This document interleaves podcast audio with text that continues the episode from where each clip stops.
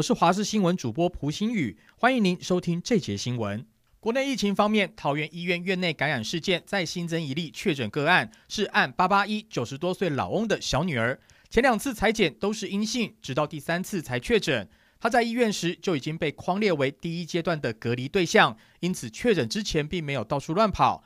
而这一次桃园医院事件，框列被隔离的人数已经有九百六十七人，也创下疫情爆发以来隔离人数最多的一次。新冠病毒疫情造成中国武汉一系封城，震惊国际。转眼已经是一年前的事了。一年来，虽然疫苗问世，但全球疫情却有增无减。当初爆发疫情的中国，新一波疫情正从东北的黑龙江、辽宁以及北京，还有上海等地向外扩散。而根据中国卫健委二十二号公布的统计数据，单日新增一百零七例，有九十例是本土病例，而其中五十六例来自黑龙江。此外，除了北京、上海的疫情也蠢蠢欲动。农历新年春运即将展开，中国就要求国营企业员工在地过年不要返乡，以免疫情扩散。天气方面，今天东北季风增强，气温下降，迎风面的北部及东部地区有短暂阵雨。这波东北季风最强的时间会出现在周日晚间到周一的清晨，预计北部最低温会下探到十二度。虽然下周一会回暖，但周四又有另外一波冷空气报道。强度有可能会来到冷气团等级。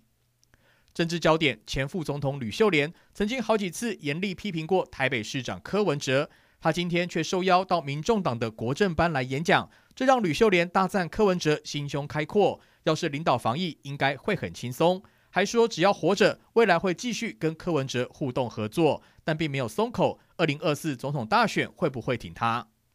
高雄市议员黄杰罢免投票将在二月六号举行。由罢捷团体发起的大游行，下午在高雄的凤山登场，群众拉布条、呼口号，有上千人参加。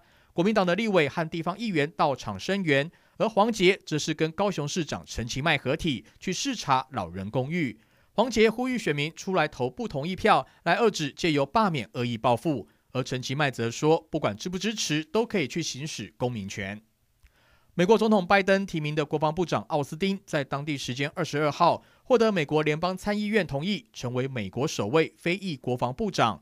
奥斯汀曾经说过，中国是美国最大的挑战，也承诺过会确保台湾拥有自我防卫能力。而他上任之后的首要之务，就是确保国防部门的疫情能够获得控制。但现在却传出，在就职典礼当天，负责维安的国民兵当中有两百人确诊。而且有大批的军人一度被要求在停车场席地而睡。消息一出，美国总统拜登表达歉意，第一夫人吉尔也亲自烤饼干来分送给国民兵。以上就是这一节新闻内容，非常感谢您的收听，我们下次再会。